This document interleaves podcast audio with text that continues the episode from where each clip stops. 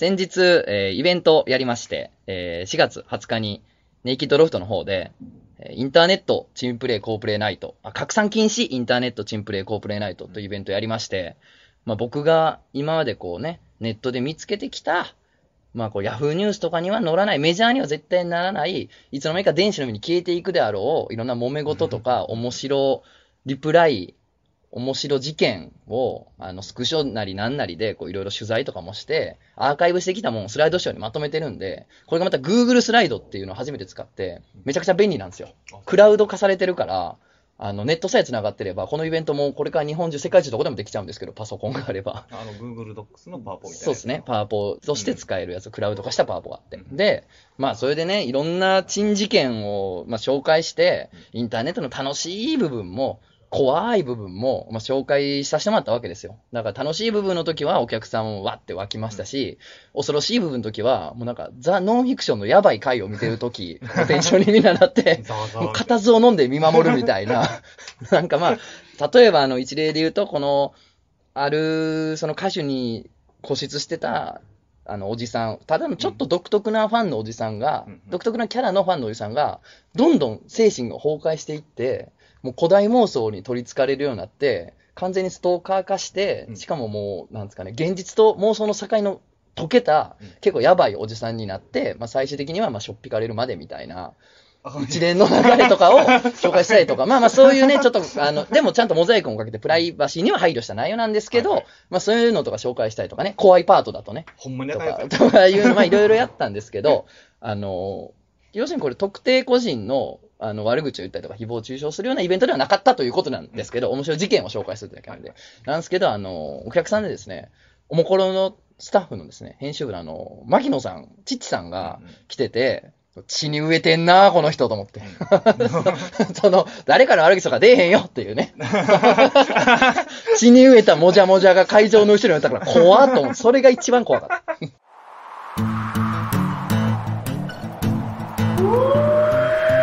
漫画犬。お名前、サンプルさん。え、とつのさん、こんにちは。以前、宮川聡さんとやられたラジオで、下ネタがダメな男がムカつくという話をされてましたね。それは、えー全女の代表をぶったやつが、願者を全否定するお話と一緒で、下ネタがダメな男の存在を切り捨ててるのではないですかと。あのー僕がね、えー以前したラジオで、はいこういう人をイラッとしまんねんっていう話を宮川聡さん、漫画家の宮川聡さんとしたときに、僕があの、下ネタ無理なんでっていう男性に対してちょっと僕はイラッとすると。はいはい。あの、何をその、このご時世に弱いことを言うとるんやと。うんあの、好きじゃなくてもいいけど、どんと構えんかいみたいな気持ちもありまして、あと俺はこいつと何を喋って盛り上がっていいかわからないっていううんのがあってうん、腹立つわって話をしたんですけど、と同時にですよ、あの、女の人が、全女の代表みたいな顔して、いやもう、願者とかないから。はい願者とかあ AV のやつやから、うんあんなんやられたら女の子みんな怒るからってうんいうのもムカつくと。はいそれは、え、私、感謝祭のすごい好きなんですけどって女の人がおった場合、それ、まあ、切り捨ててるというか、全女の代表をずらした人が、はいはい同じ同性の感謝され好き女がおったとしたら、うんそれを切り捨ててるんやから、さい良くないんじゃないかって話をさせてもらったわけですよ。うんで、それと一緒じゃないですかと。で、私の男友達もいます。エロい話が誰にとっても笑い話の種にならないのは限らないのではないでしょうかと。うんまあみんなが笑えるもんじゃないよと。で、男も女も何人ダメな人はダメだと思いますと。だからまああの、とつのさんその辺ちょっとね、いつもフラットに話すように心がけてると思うんですけど、ちょっとバランスを崩してるんじゃないでしょうかというお便りをいただいたんですけど、はいはいはいこれ全く違いますよ。これ全く違いますよ。違いますか？これなぜなら僕は全男代表ずらしてませんからう。んうんうん。あの、全男代表として、下ネタ男はみんな好きなべきやと。はい。で、あの、嫌いとかいうのは、そんなん男じゃないっていうのは、これは切り捨てですけど、うん。僕はそう言ってませんからね。はい。僕個人として、僕は、あの、下ネタ大好きやからうん、無理ですって男に対して、ちょっと弱さを感じるのと、あともう、なんで盛り上がったらええねんっていう気持ちになるだけやってことだって、別にその人の存在を否定してるんじゃないというか、あのうん、そんな奴はおらんじゃなくて、あの、おる。おるけど、俺とは違う、種類が違うって話をしてるんだって、これは切り捨てじゃないですよっていうのを、サンプルさんにはお伝えしたいとともに、え今日のラジオは、そういう人はもう聞かないでほしいという、この前置きのためのメールでした。で、これなんでかって言いますと、このラジオね、ありがたいことにですよ、あの、出して、出してや、みたいな話を、はいはいまあいろんな方がしてくれるわけですし、はい僕もいろんなジャンルから、いろんな人を出てほしいんですようん。いろんな話をね、してほしいし、僕も聞きたいから。はい。で、この聞いてる人たちも届けたいんでね、いろんなジャンルの話を。だから、あのーいろんな人が出たい、出出ますって言ってくれるんですけど、あのー今日はですよ、はいなんとですよ、メール来て、まあ、さっきから愛の手入れてくれてますけど、はいはい あのー出たい理由が、スケベな話がしたいというですね、そういうことですね。すごい理由のメールが来たんで、はいほな出てくれやと。僕ももうスケベな話がもうパンパンに詰まってるわけですよ。はいスケベの話したい袋が。はい。ということで来ていただきました、クレイ映像さんです。あ、どうも、映像でございます。よお願いいたします。映像さんはあれですよね。あの、ヌートンとかでも書そうですね、かれてらっしゃる。ヌートンで記事を書かせていただいてる、えー、まあ、ライターと言っていいのか、まあまあ、そういう感じですね。ライター専業なんですか？あ、いや、えっと、本業は、えっと、ウェブディレクターですね。インターネットのサイトを作ってますね。なるほど、なるほど。ネットの、まあ、そう、まあディレクターをしながら、はいヌートンでもライターをしながら、うんでもその、それ以前に、もうドスケベやってことですよね。まあ、そういうことですね。とんでもないスケベなんですよね。僕、東京に引っ越してきたんが3年ちょっと前なんですけど、その頃ぐらいから僕ら実は付き合いですそうよね。ですね。うん。ま結構、その、初めた時から、これはスケベな人が来たな思いましたもん。あ、それで言うと、エロい話でね、盛り上がるような感じでしたからね。そうなんですよ。下ネタで最初初対面の時もあって盛り上がったんうんで、それこそ。なんでね。あ、で、ちょっとね、さっきの思ったんですけど、はいあのーなんかその下ネタで、あの笑うことに関する、あのまあ、嫌嫌悪感っていうんですかね。はいはい。まあ、下ネタ嫌いな人もいると思います。それはもちちろんいます、います。はい。で、あれね、僕、下ネタってね、あのまあ、簡単にその、下ネタで笑いが取れるとかではないとは思うんですよ、ね。なるほどなるほどあれは何かというと、共感なんですよね。下ネタって。下ネタって。下ネタ手羽。下ネタで。なるほど。手羽共感。共感。楽しい。はい。面白いではなく、笑かしたろうみたいな下ネタではなく、どありますけどね。笑かしもあるけど、全部ががそうじゃないよと。楽しい。インタラスティングな。な方。ファニーじゃなくてインタラスティングな方の、そういうので下ネタっていうのもあるのかなと。まあもちろんそうですよね。あとね、なんか下ネタっていうか、もう例えば性的なことって、うん僕たちにくっついて生まれてくるじゃないですか。そう我々って生殖器を持って基本的に生まれてきますし、やっぱね、自分たちに当たり前に備わってるものを否定して言い続け、生き続けるのってめちゃめちゃ辛いと思うんですよ、辛いね僕は。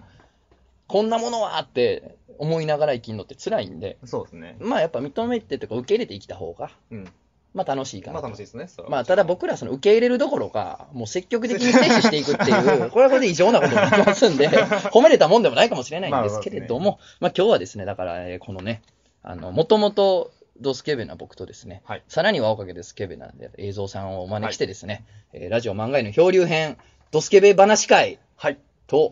と、銘打ってやっていきたいと思っております。はい。お願いでいたします。ですね、あの、なんかあるをはじめとして、はいいろんなメールがこのね、ラジオ来てますんで、まあ、それについてね、映像さんにもいろいろとこのお伺いできればいいかなと。はい。あと映像さんもね、一言言わせろってことが多分たくさんあると思うんですよ。そうですねス。ケベな話について。昨今、昨今の、あの、インターネット上でのエロさについてちょっと話したいですね。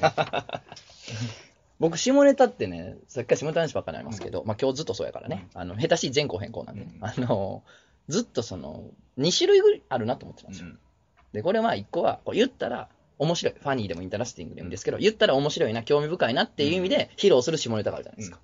で、もう1個は、言われた相手の反応を満たされる下ネタってあるじゃないですか。うん、あるある。セクハラになりますけどね。もう僕はこれはいかがなもんかと思いますね、うんこの後者の方は。これにばっか触れて生きちゃうと、下ネタってものが嫌いになると思います、僕は。うんなんですけど、そのね、こんなエッチな話したら、この女の子どんな反応するんやろ、ゲヘヘヘで言う下ネタね。それはね、これはね、僕はね、ね、下ネタと一言言っても、やっぱ品ってあると思うんですよ。うん上品下品ってあると思うんですけど、非常に下品な下ネタやなと思っておりまして。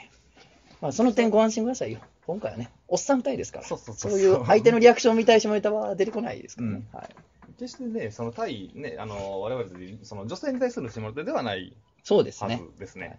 ちなみに読んでいいですか、一本。はい、お願いします。お名前、女子大生さん。こんにちは、女子大生をしているものです。ラジオ漫画犬を聞いてたら、なんとなくムラムラして、オナニーをし始めたら、生まれて初めて道具を使わず達することができました。え、ほんまずっと道具を使わないといけない体質だと思ってたので、とても感動しています。ありがとうございます。指で行く感覚もいいものですね。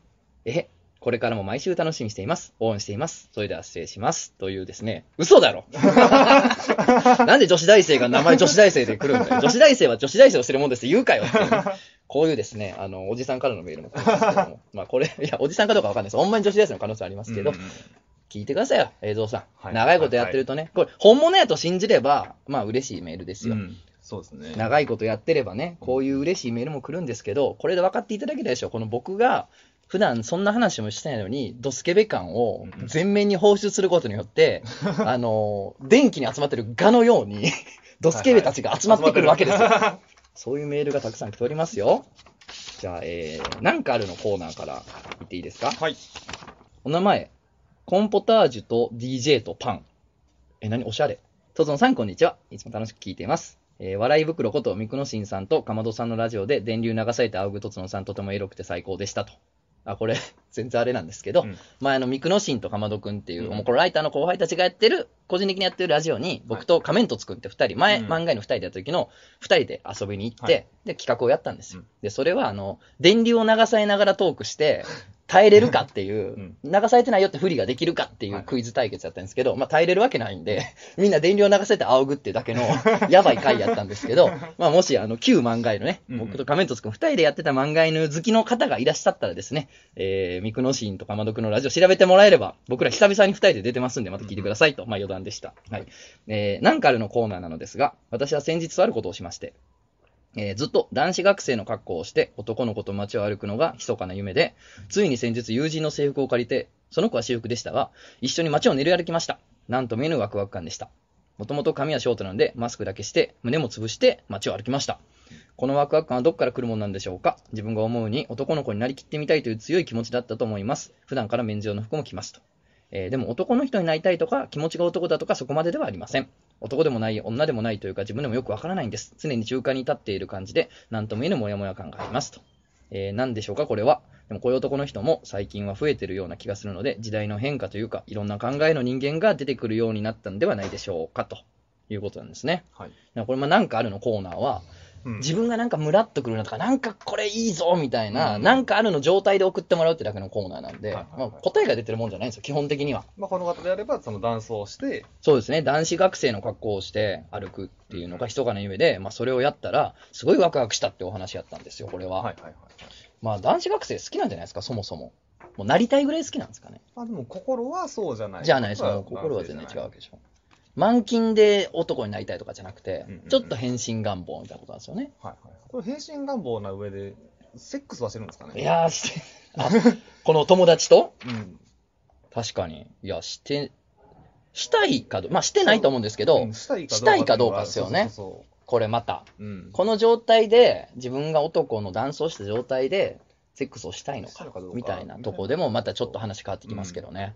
うん、でもこの変身願望ってまあみんなあると思うんですけど、ね楽しいですからね。自分じゃないものになるっていうの。だからこのワクワク感は多分この人の場合は、自分の主観では、自分の見え方がま180度変わったって感じだと思うんですよ。世界から自分がどう見られてるかっていう認識が変わったと。そうですね。女やと普段見られて生きてるわけじゃないですか。うん世界は自分のこと女やと思ってるなっていう認識で生きてるところが、はい。今日みんな私のこと男やと思ってんねやっていう、世界がもう180度変わったうんうん世界線で歩いたわけですから、はそれはワクワクするやろうなっていう。そうですね。ででも違う変身をしてみるとかも、まあ楽しいのが探せるかもしれないですね。なんすかね、違う変身って。まあ同じ、まあ同じ男性で、例えば普通のコスプレとかしてみてもいいですし、ああ、なるほど、なるほど。ハロウィーンですよね。出た、ハロウィーン。ハ ハロウィーンロウィーン出た。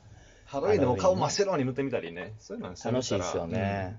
僕もハロウィーンに、何年前かな？六本木で行きましたよ。うん六本木。はい、白く塗ってね、それこそはいはい。あの、ジョーカー、バットマンうんのやって行ったらですね、もう上京してすぐ次の月とかでしたよ。うん行ったらですね、あの、月曜から夜更かしのうん取材にばったり出くわして、で、インタビューにまあ答えたわけですよ。うんでも僕テレビ持ってなかったんで、見たかもしれあ、ない。ほんまっすか、うん。そうそう、なんかオンエアされてたらしいんですよね、うん。カットされてなかったみたいで。じゃあもうなんか、親とかね、うん。あの、地方に行った友達とかから、出たで連絡来て、こいつは、東京に仕事も辞めて、うん。こう漫画を描きに行くと。人生をかけて勝負しに行くみたいな 気合で、あれ、とつのは行ったはずやったのに、はいはい。ヘラヘラ遊んでるぞみたいな。ハロウィーン。にハロウィーンで六本木で。ねえ、なんかやっとるでと思ってね、非常に恥ずかしい思いしたっていう余談なんですけれども、まあこれね、あの、どんどんね、やったらいいんですよあの、変身で楽しいのは、もっと戻れるってことだと思うんですよ。そう。うんセーラームーンも一生あの格好のまんまやって言われたら、前振りされたら、セーラームーンに多分主人公なってないうし、プリキュアもプリキュアになってないと思うんですよ。一生それねって言われたら、はいやっぱ解除できるから、なるわけであって。メインは通常時であって、そうなんですよ。の間を変身できるんで。そうなんですよ。だから、男子学生に、らその魔法少女的な感じで、はい男子学生にたまに変身したいっていううんうん。気持ちじゃないですかね、これは。そうですかね。うんあとはこれでおセックスをするのかどうかっていうのが、映像さんがすごく気になって気いるってになりますね。はい。いうことですよね、本当に。えーお名前、かまどーまさん。はい。はいえーいつも楽しくラジオを拝聴しております、えー今回はご相談しさせていただきたいことがありメールしました。私は22歳の男なのですが、去年童貞を卒業して以来、それまでメインでお世話になっていた二次元のおかずに対して、全く触手が動かなくなってしまったのです。えー12歳で G を覚えて以来、必死に集めた約 1TB のデータと、何十冊にも及ぶエロ漫画がただの絵でしかなくなってしまいました。えー眺めていても当時の思い出や悩みが蘇ってくるだけで興奮できません。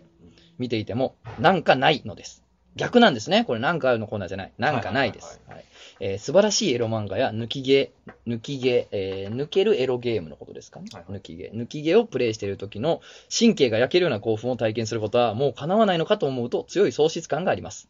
えーこのように童貞を捨ててからおかずのタイプは変わりましたでしょうかえーだとしたら、元の性癖のおかずはどのように扱っていますでしょうか？アドバイスいただけましたら幸いです。ちなみに AV でめちゃめちゃ興奮するようになりました。できることなら2次元、3次元のどちらでも興奮したいです。普段エロい女性の投稿が多い中、誰にも期待されてないこんなメールを読んでいただき誠にありがとうございます。これからもラジオ頑張ってくださいと。まあ、エロい女性の投稿っていうか、あの女子大生みたいな、もう偽物感満々のやつが来ますけれども、はい。埼玉のおっさんで。埼玉のおっさん的な。はい。ということで、えー童貞をしてた結果、はい。二次元でしこれなくなり申したと。わしゃうんうんう。んわしゃしこれんとはいはいはい。いうお悩み相談でございます、これ。かまどーまさんですね。でかい虫。たまたまでかい虫から来てますわ足の長いやつですね。これはまあなんかまだ童貞を、うんあの捨てて、まあ、うん間がないので、はいまだあの、まあ、通常のセックスといいますか、うん。そこの知ってる領域が狭い。セックス大陸？そうセックス大陸をあんままだ探検してないってことですか？なるほど。ので、まあ、今、童貞といううん日本列島にいて、うん。でちょっと鎖国してられたそうわけだから。したけれども、ちょっと大陸に行ってみましたと。うんうんそしたら、とりあえず大陸をぐるっと回るまでは、うん。うん。まあ日本に戻る必要もないですし、うんうん。っていうことかな。まあ、ので、まあ、あの、現実のセックスの数をこなせば、いつかまた、戻ってくるってことですか？そう戻ってくる二次元に戻ってくるってことですか、はい。あ、なるほど。だから今、まあ、はしかみたいな、うん。この一瞬そうなってるだけなんしてあってう、んもうそのセ現実のセックスを、をセックス大陸を回ってそうそうそう、そうある程度自分の中にリアリティが生まれると、これはまたその非リアル、ノットリアルな二次元にももう一回興奮できる日が来るぞっていうことですよね。そういうことですね。だ今、ガラクタに見えてるこの 1TB のデータ多いなっていう。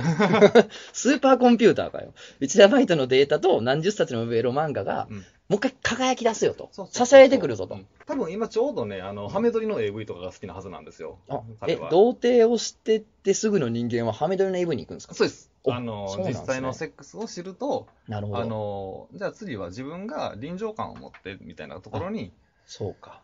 重点が。で、童貞の頃って臨場感がそもそもわからないので、まあ確かにかんないです。りを見ても多分わかんないんですよね。確かに確かに確かに。やっぱまあ、童貞の頃見る AV と、あの、捨てた後に見る AV は変わってくるはずであって。確かにそうかもしれないですね。興奮できるポイントが増えてくるんですよね。そうそうそう経験値が増すとね。僕、素人もんすごい好きなんですけど、素人もんつっても、なんかこう、ナンパして、パーッとホテル入ってパーやりましたみたいなやつ。まあうん嫌いじゃないですよ。うん嫌いじゃないですけど、そこまでガッとくるもんじゃなくて、うんあのーなんでしょう、もうちょっとリアルなやつが好きで、あの、素人もん風のやつでも好きなんですよ。あのー大学、これ何回かラジオで言ってるんですけど、うん大学生でう、ん大学の近所に住んでて、はいはい。で、同級生の女の子が、なんか飲み会なとかなんかで、あの、酔っ払ってう、んでもまあ終電ないし、でも明日も一限から授業で帰るのめんどくせえな、みたいな、あうんうん近所に友達おるからそこで泊まらせてもらおうってノリでうちに来ると。はいはいはい。うちに来て、まあなんかかんかなし崩しにセックスになると。まあまあなりますこのまあなこのなんかかんかの部分が僕は気になるんですけどね、昔から非常に。なんでみんな流れでそうなったって言うんやろ。なその流れってないの教えてくれって僕は昔から思うんですけど、それはもう映像先生にまた聞きたいんですけど、で、そのなんかなんかかんかで同級生でそうなっちゃいましたみたいな AV とかはがすごい好きなんですけどはい、それって自分がかつてやっぱ大学生やったこともあったりとかうんうん、女友達が普通にいたりとかでうん、そのなんかリアリティをそこにグッと感じるようになそうそうるからあのー興奮しちゃうみたいな。まあ今あのね、流行ってる漫画であの、やれたかも委員会ですね。はいはいはいはい、ありますね。それとあの同じ話ですよね。なるほどあの、あの時こう言ってたらいけた、いけてたんじゃないかな、みたいなのをリアルで、の、いけた方の未来をそうそうそうそう見せてくれるから興奮するみたいな。あと、あれないですか？あの、自分が、まあ、見たことある、もしくはもう関係持ったことあるひ人と、はいはい。にに似た体の人が出てきたら、すげえ興奮してしまうっていう。それはね、あるね。それはまあ臨場感ですよね。あの、デジャブと言いますか。これ知ってるみたいな。知ってるはずないねんけど。知ってるはずないんですけど。やっぱリアルな体験に、なるほど。あの、近づくんですよね。なるほど。あの、今見ているその AV というものが。なんか、えー、かまどーまさんはうん、今だから、その、臨場感を得てしまったから。臨場感にばっか今、気がいってもうてそう。そうそうそう。まあ、とりあえずそっちにまあ飽きるまでというか、まあ、そうっすよね存分に、あの、まあ、経験するまでは、まあ、いろんなセックスをすればいいんじゃないですか、ね。なるほど。。で、しこりまくっといたらええと。えー、そうそうそう3次元で今は。うんあじゃあ、いつか2次元のね。あのー、非現実も、まあ、これ、またこれはこれでええもんやな、みたいな。あ、そう、それ、あの、多分ね、3時間で絞るよりも、あの、とりあえずセックスしまくる方がいいと思う。なるほど。うん。いやー、恐ろしいセリフですやん。とりあえずセックスしまくった方がいいっていう。そう、あ、でもあれ3次元のせあの、AV も言ったら、リアル、あの、本当まあそうです本当じゃないですよかもちろんそうそうそうはいもちろんそうですからあのそこは勘違いすると非常に危ないことになるので、なるほど。あくまで AV は。AV やということで。それはもちろんそうですね。いやー、じゃあまあこれは時間の問題やとそうですね。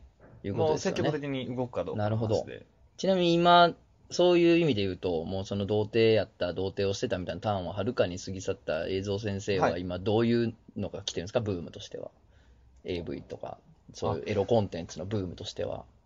あ、えっとね、僕は、あの、まあ、結構その、インターネットの仕事もしてるので、はいはいあの、まあ、トレンドとかは、はいあの、追う必要はあるじゃないですか。まあそりゃそうですよね。仕事柄あります、それは。やれ、マストドンだとか。はいはいはいはいはいはい トレンはい。ドをね、追う必要あるので、まあ、あの、あの、個室ビデオとかたまに行くんですけど、うん。個室ビデオも行くんですか、そのリサーチですよね？リサーチ、リサはいーチ、どういう女優がいてるのかなとか、なるほどあの、どういう企画もんが人気なのかなとか、はいはいそういうのは見には行きますね。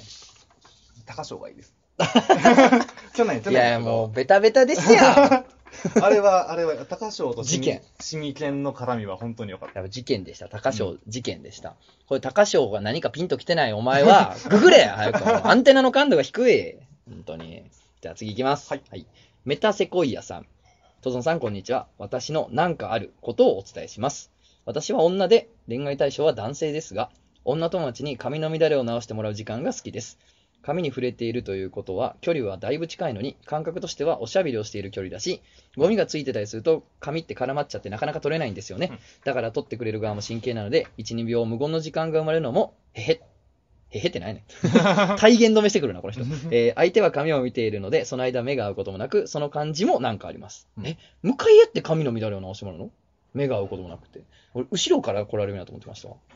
ちゃうんやあ向かい合い？ね向かい合って。ただこの時間は相手の子にキュンとするとかときめくのではなく、同じ女同士の友達でよかったなぁと、女同士で触れ合う幸せを感じます。以上が私のなんかあることです。と、うんいうことですよ。これはもうただただ、いいゆり、いいゆりいただきましたです。僕から言うといいゆり入りましたうんですわ。まあバイケがバイケバイケ。バイケってすごいな。バイケって言葉あんねん。バイケがある。バイケがあってもいいんじゃないかな。でもみんなが結構思うんですけど、はいあの、潜伏バイはめちゃくちゃ多いとは思うんですけどね。おる。そりゃいますよ。潜伏バイはもまだそっちにをトライしてないだけで、う、うん。あのーまあまあ、そういう素質があるというかわかんないですけど、全然ね、あのーまあ誰が誰を好きになったりとか、誰とまあ触れ合いたいなっていうのは、まあ特に性は関係なくね、あってもいいとは思うので、うん。まあもしかしたら、まあ例えばそのドキッとしたタイミングでね、ちょっと一回ギュッてさせてくれへんとか言ってみて、うわ。で、ちょっとしてみたらどうなるのか、どうわうわうわうわうわ。ギュってさしてみてくれへんって。いいっすね。聞きてー。まあ、女の子同士であればね。そう、それいいな ええなもうラジオ今忘れた。ええなーが、ええなーが来てもっとパンパンに。でもそういうのはね、やってもいいんじゃないですかね、ギュッと。で、まあなんか、まあ、そこでどういう気持ちになるかとか、なるほどちょっと、あの、チューしてみたいのとか。あ一歩踏み込んでみてもいいんじゃないかってことですか。なるほど。でもこれなんかちょっと僕分からなくはないんですよ。あの、男同士でよかったなーみたいなことないっすか？なんか性的なこととか全部抜きで。ああのーうん全然ちゃうかもしれないですけど、例えばみんなで銭湯とか風呂とか行った時に、なんか裸でギャーギャー、そうんねなかバカ騒ぎしたやつじゃないですか。あの時なんかやっぱ男同士でよかった、おもろいなーみたいなのあるじゃないですかそういうジャンルなのかもなと思うんですよね。なんか同性同士やから楽しい、これ、みたいな。はいはいはい。異性とやると変に意味が生まれちゃうからできへんけど、みたいな。なるほどね。まあまあ普通に、あの、言ったらもう話してても、うんあの、あるし、まあ飲みに行ってもあるし、うんお風呂行ってもあるし、なるほどね。髪の毛が長くないから分かんなかった。いや、でも僕らも長かったところで、その、ほどき合いしないです。チンパンジーがなんかやってんな、みたいな。そのなんか飲み取り合ってるな、みたいなことになっちゃうんで。はい、じゃあ、それちょっと似たようなことですけれども。はいえー、アルマジロはちみつまずいさん。ん？すげえ名前。えー、トゾンさん、こんにちは。いつも勉強中などに聞いております。私の相談にも乗っていただけませんか？私は中学生女子です。はいなんか、ほんま、えらい幅広い層からしておりま すね。これ大丈夫。今日の回は聞いちゃダメだと思いますけども。そうね。はい、えー昔から女の子は好きなんですが、恋愛対象ではないと思っていました。うんですが最近、親しくしている女の子の友人にドキドキしたり、ちょっと触られただけで恥ずかしくなってしまいます。うん恋なのかどうかわからないんですが、もし同性の子を好きになってしまったら、親に何て言えばいいのか、周りの女の子の友達にどう接したらいいのか不安になります。私はこのままでいいのでしょうかぜひご意見をお聞かせくださいと。まあ、我々はレズビアンではないので、どこまで真に迫ったことを言えるかわからないですけれども。まあでもこの子別にビアンとは限ってないですからね。うんうんうん、僕、さっき映像さんが言ったあれに近いと思ってて、潜在的バイはいっぱいおるみたいなことで、うんうんうんあの僕は男子校出身なんですけれども、うんあの期間限定の芸が生まれるんですよ、男子校。ああ、そうなんだよ。まあなんかよくある、まあまあ男子校女子校両方ともね、い。るみたいなそうなんですよ。でも、要するに男子校時代によそにぶつける先がないので、うん男同士でえらい距離が近かったりとか、はなんか尻触り合ったりみたいな、うんうん期間限定のなんかこう、ホモソーシャルみたいなやりとりが、まあ、生まれたりはするんですけれども、うんそれなんで期間限定で銘打ってるかって言ったら、そいつらがじゃあ、高校、男子校卒業して、周りの女の子がいっぱいおる環境になって、うん女友達ができ、彼女ができって時に、そのゲイっぽさみたいなのをうんずっとそのまま保存し続けれるかって言ったら、そんなことないんですよ。みんなやめちゃうんですよね。はいはいそれって結局期間限定だなと思ってて、もちろんそのまんま、あの、まあゲイやバイの方向に、企業もあるしこう、ももちろんいるんですけれども、もうなんか、さっとこうそういうのがなくなるやつも結構いてそれってね、期間限定なんですようん。これ女子校にもあるんですって。まあ、その環境に順応すそのるみたいな環境に順応する、その環境、境の中だけちょっと、あの、ビアンっぽい。雰囲気になったりみたいな。うん。だからまあ、この子もなんかもね、あの、アルマジロ、はちみつまずいさんなんかもですね、うん。まあ、まだ中学生ということなので、はいなんかまだそういう過渡期にいる可能性もあるなということなので、ね。まだそんな真剣にね、悩まなくてもいいのかなと、うん。うん、いう感じもありますけど、まあ、いざね、まあ、何年か経ってみて、まあ、いろんな人と接してみた後で、まあ分かるまあ、っていう。別に自分がじゃあ、じゃあ、あのーまあ、ノンケですよ、ゲイですよ、うんレズですよ、バイですよってなった時に別にそれはね、悩むことではないので、うん、いや、そうなんですよう。ん。そこですよね。今、みんな聞聞きましたっていう、この30代のおじさん2人がね、もう言いましたよ。そんな悩むことやないと。うん。そうなんですよ。まあまあ当事者じゃないんであれなんですけど、そうそうじゃないので。でも周りから見るとそう見えるんですよ。うん。いいじゃんって。ね。そうですよね。2丁目に遊びに行けばいいと思いますし。そうなんですよね。映像先生2丁目の方によく出没まあ、たたたまにたまにたまに。してらっしゃるという、たまにたまに行ってらっしゃるということで、どうですか？そういう人たちたくさん接して、上でえー別に、本当に。別にみたいな、うんまあ身長高い低いみたいな話で、そうそうそう。ほん、うん。別にそれで接し方が変わるような特性では別にではなくね？みたない。な。いや、もういやほん気に気にしない。ですよ、うん。この空気。この空気を彼女にはちょっと知ってほしい。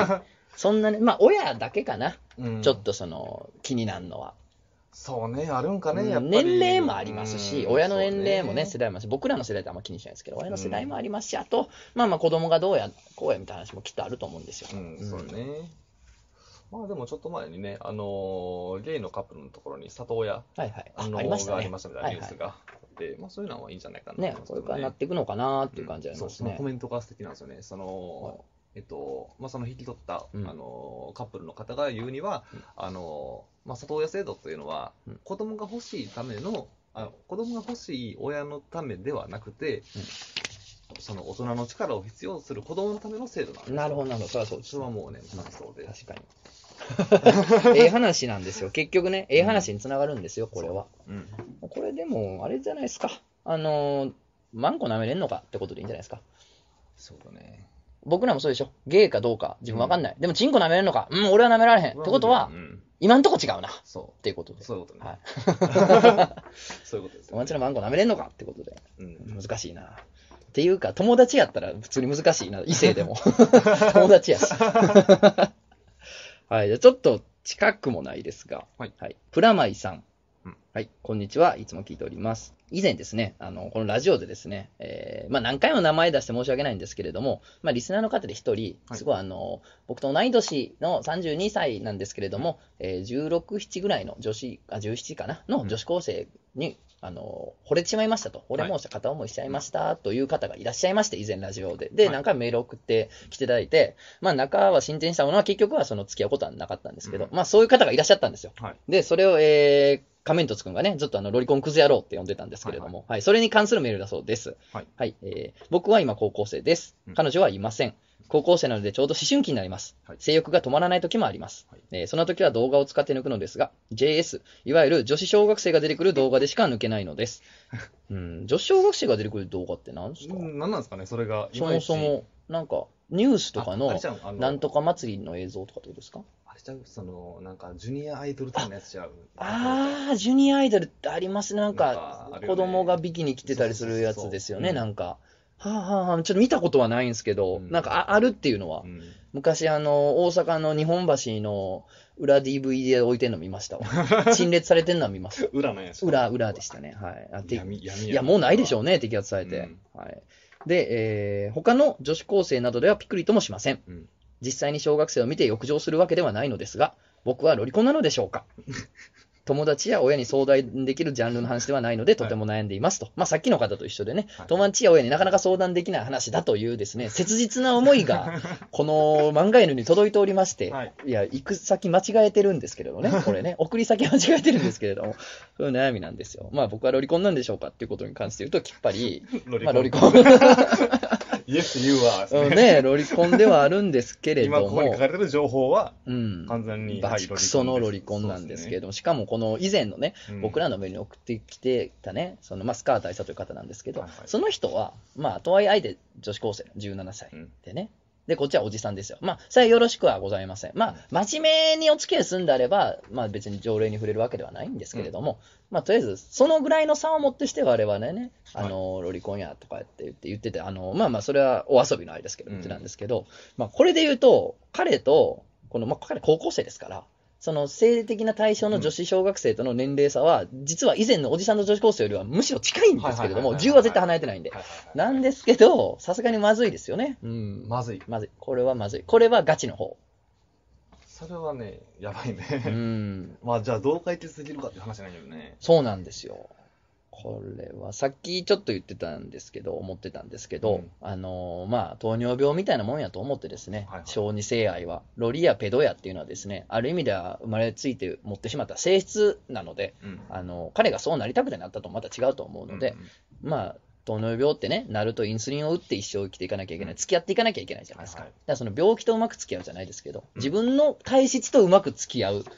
ということでですね、あの、まあ、その、合法とされてるものを見て、まあ、オナニーするのもいいでしょう。うんあと、まあ、もうちょっと大人になれば、なんて言うでしょうかね。ロリ風俗みたいな、はいはいあの、まあまあもちろん成人の女性たちが働いてる、ちょっと童顔の方たちが働いてる、まあそういうところもあります。僕の友達でもそういうところで働いてた動画の子いました。はい。あの、今日はオプションでそのランドセル背負って出勤すんねやみたいなこと言ってました。で、いろんな人がおるなと思いました、その話聞いたときに。はいはいでも、お客さんには、えーあの、小学校の先生もいると。はいはい。小児科の先生もいると。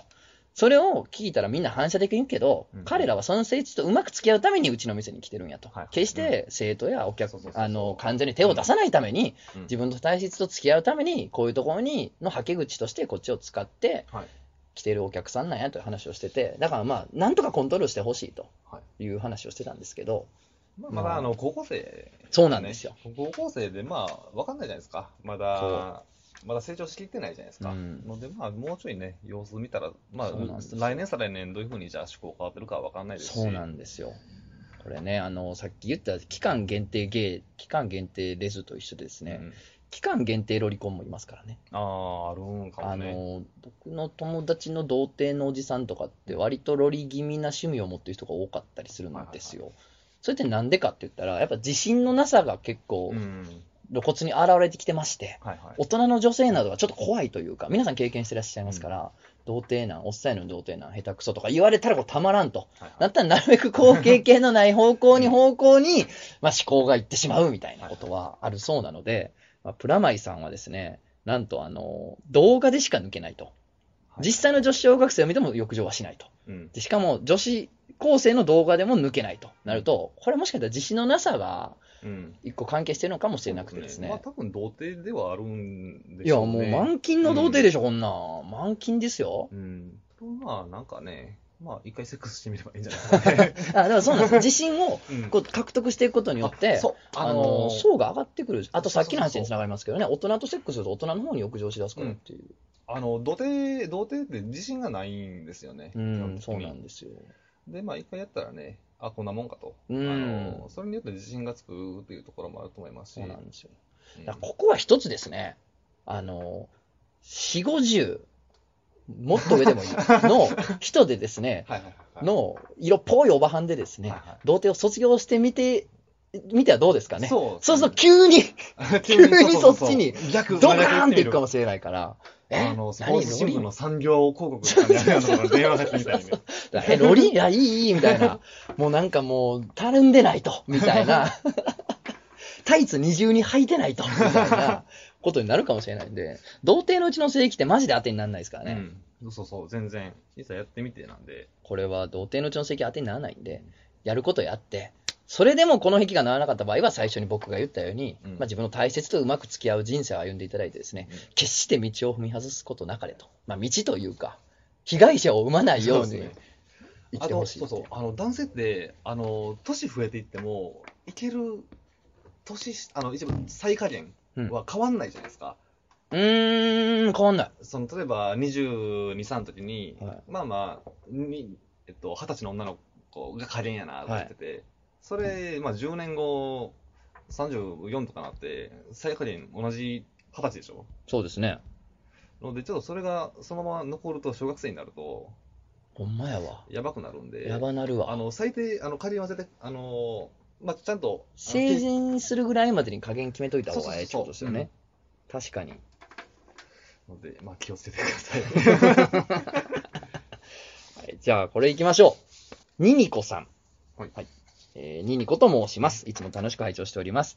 えー皆さんの恋愛相談を聞いて、まあ、恋愛相談コーナーってこのラジオにはないんですが、うん。はい、ちょっとまあ、いろんな恋愛相談が今までメールで来たんで、はいあの、それ今までね、いろいろ読んできたんで、それを受けてのメールだそうです。はい。世の中には年の差カップルが結構いるんだなと勝手に安心を覚えております。年の差カップルの話とかも結構したんですよ。今みたいな感じで。はい。で、その安堵に乗じ、私の年の差カップル話もぜひ聞いていただきたいと思いメールしました。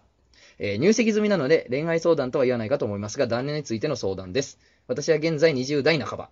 はい旦那は40代前半です。はいまあまあ、20ほど違うんですかね。はいはいはいえー旦那とは婚活で出会い、付き合ってから1年経たずに入籍。うん現在結婚半年のいわゆる新婚です。はいえー旦那はとても優しく、40代には見えない童顔イケメンの元スポーツマンです。ほうんいいじゃないですか。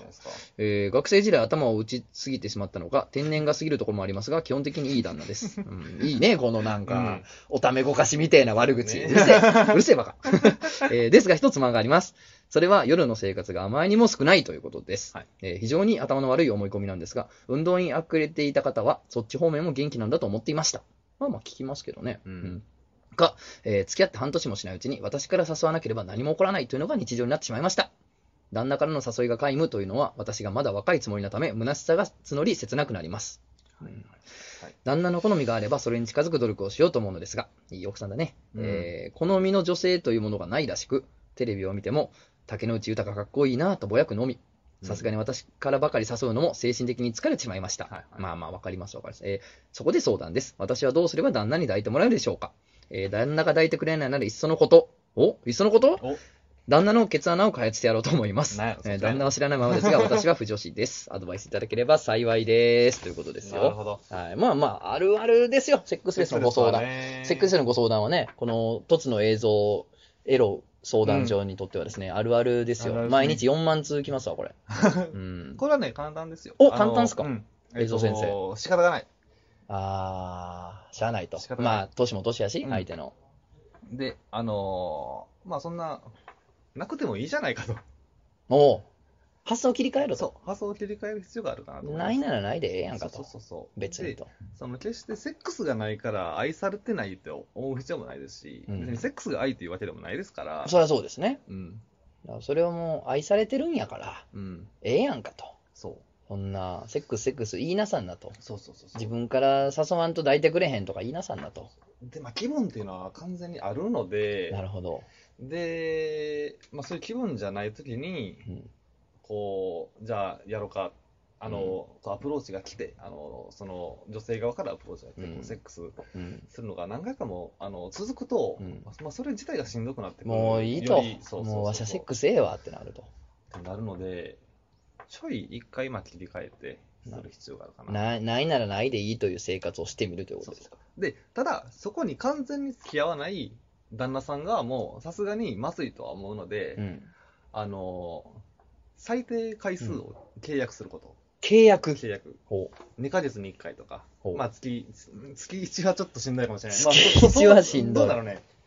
そう、1回セックスレスになると月1でも結構、あそうなんすねもううんざりしちゃうかもしれない。そうなんですね。ちょっとわかんないんでね、僕独身ですから、ちょっとセックスレスのあ僕話はも。あ、そうか、映像さんも、映像先生も独身独身で。セックスレスの経験はあるんですか？独身なりに。えっと、ちょっとノーコメントでお願いします。お どこに地雷が待ってるかわからへんな。そうそうそう。僕はね、ないんですようね。ん今のところ、その、レスやなっていう思いをしたことが、まあまだ若いのもあるんで、うん別に。まあでも、減りゃするわなって。うん。減るはそら減るやろと。誰とでもそうですけどね、付き合いだした時より減るは減るやろうけども、それはお互いの話ですからね。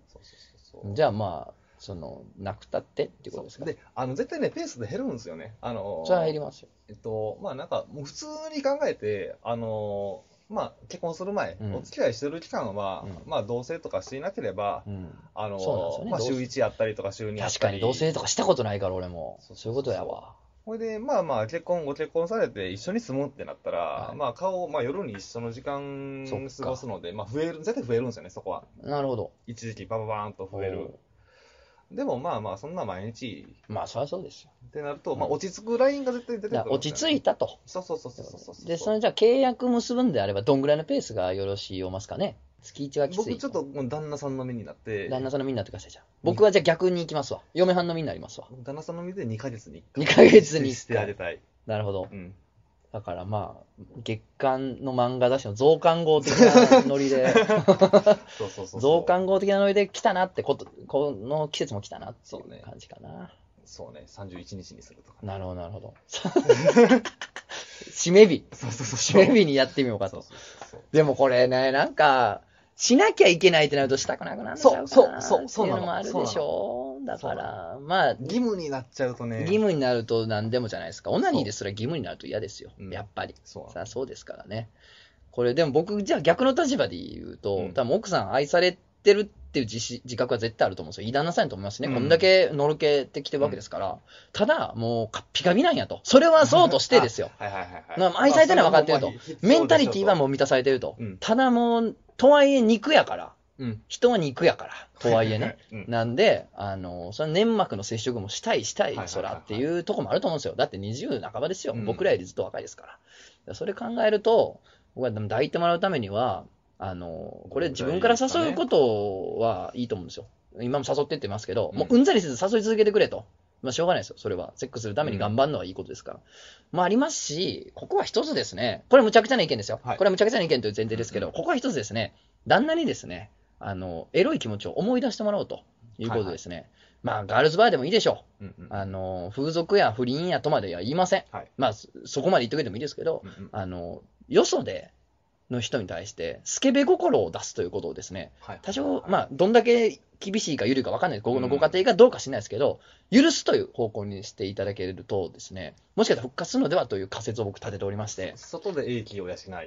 というかですね、なんか男性のスケベスイッチみたいな、スケベブレーカーみたいな、はいはいブレーカーみたいなんで、うんなんかスイッチがいっぱいあって、はい何々ちゃん、何々ちゃん、何々ちゃんってパチンパチンパチンって細かくやってるとかいうっていうよりかは、うん多分もっとでかいと思うんですよ。大元の主電源みたいはいはいなバカなんですよね。うん相当回路が少ないと思うんですよ。はいはいはい。だから、あの、もう俺はこれから真面目一徹や、みたいな、うんこう、嫁にしか浴場せえへんぞ、みたいな感じで生きてたとして、まあ、その回数が減ってきたときに、はい。もうエロ全般に対して、あの、全部のチャンネルを閉じられてると、もうエロいことどうでもいいと。あ、そうなんですそもそもエロはええわってなって、こう、主電、なんかその、はいでかいブレーカーバンと落ちてる状態だと思うんですよ。でもこれを、スケベ心を持って生きていいってなって、こう、なると、スケベブレーカーをバンと上げるとさあ奥さんの方にも当然、スケベ心来ますから。はい。だからですね、結構た、なんかこう、複雑にできてないんで、うん主電源を上げるっていうのはどうかなというところはありますけど、なんかこはい。主電源は落ちてるんかね？どうなのね？う、え、どっかよそではやってるってこと？この旦那さん。体育会系やで。うわー、そうなったら俺もう知らんわ。それは証拠を掴んで、掴んだ上で、よそでやってねえから私も打感かいってつった。でも絶対よそではやってないと思いますよ。体育会系でしょ、うんよそでやってると嫁も抱きますよ。主電源落ちてない人は。はいはいはい多分ですけど。そうかね。わかんない。まあ、うん。まあ、なない、ないからといって、はい。その自分がダメとかは思う、思わないでとは思ってほしいですね。なるほど。うん。うん、まあでもどう、だかれ、抱かれんのって、これ永遠のテーマですね。逆もありますからね。嫁が抱かしてくれまへんって話も聞きますよ。あー。あるん、みたいね。少ないっちゃ少ないですけど、やっぱ聞きます。あなんかあの子供ができてとか、あありますよねそういうのはなんか子供ができてまあ、女性スイッチからママスイッチにう変わったん、なると、みたいなこと聞きますよね。それもまた切実な問題ですよそねの。パターンちょっとね、考えたことなかった友達いるんですよ。もう奥さん全然してなくて。うんで、もう一人目できて以降とかずっとしてなくて、うんでも次やるのは二人目で作るときねって言われてるらしいんですよ。あそれこんなきついことあります？作業のためのわしゃ種馬会でしょ、うんほんまに。もう人権侵害やと。はい我々非常に憤りました。その話聞いたときに。なんて許せない。お前の嫁は鬼かと。うん二人目作るときを次セックスするのはと。もう人をこの家畜か何かやと思ってるんじゃないかと。はいそれはいかんって僕ら憤ったんですけれども、よくよくそいつの話を聞いてみると、そいつがあまりにも雑。あまりにも下手。ムードもへったくれもございませんみたいな。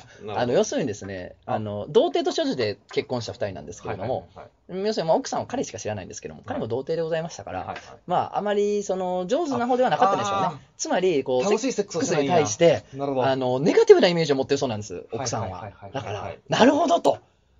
要するにこう、いや、いいもんですなぁと。これは楽しいですなぁっていう経験を奥さんがしてないもんやから、やりたがらへんということで、もう我々はですね、あの、地元随一のやりちんを呼んできてですね、はいはいまあ、やりちんがうまいというわけでは決してないんですけれども、あの、やりちんじゃなくて、まあ、モテるやつをですね、随一のやつを連れてきてですね、はいたくさんアドバイスをさせるということでですね、あの、いっぱい修行させた結果、はいあの、去年は2回だけだみたいなこと言ってたんで、まあ、ちょっとずつ効果が出てるのかなという。座学、座学でいけんねや。マジか。いや、それはね、あの、事前の、まあ、ムード作りから、うんその、何からですよ、はいはい。の話をしてね、ちゃんとこの、丁寧に一回やってみましょうというですね、あなるほどねや。つがあって、まあ、僕も普通に勉強になりました、それは参加してたんで、なるほど、なるほどとか言いながら。ねえ、そうね。そういうパターンもあるそうですよ。でも結局、結局、楽しいセックスをしないとダメじゃないですか。うん、そうですね、人生は。どんなセックスが楽しいセックスですか、映像先生。楽しいセックスは、はい楽しいセックスは、こう、充実感のあるじゃないですけれども。まあ、双方、双方向の、双方双向の。方向の、インタラクティブの。あ、そうですね。その話にじゃあ触れていきますか、ちょっとね。そうですね今日もちょっと話を持ってきてくれてるということなんで。そうそう、インタラクティブな話なんですけども。えっと、あどうどうしましょう？まず、じゃあ、セックスの話しましょう。お、なるほど。お便りのターンも終わりだ、お前。お便りのターン終わりだよ、もうこれで。いや、まあでも、セックスはまあ、たた楽しいことではあるはずなので、はいまあまあ、皆さんどういうセックスしてますかという感じなんですけれども。どでまあ。、じゃあ、俺がじゃあずっと楽しいセックスしてるのかって言われたら、まあそれも、始まるよ、映像先生のセックスの話が。俺の前で MacBook が開いたぞ、今。何、なんだ？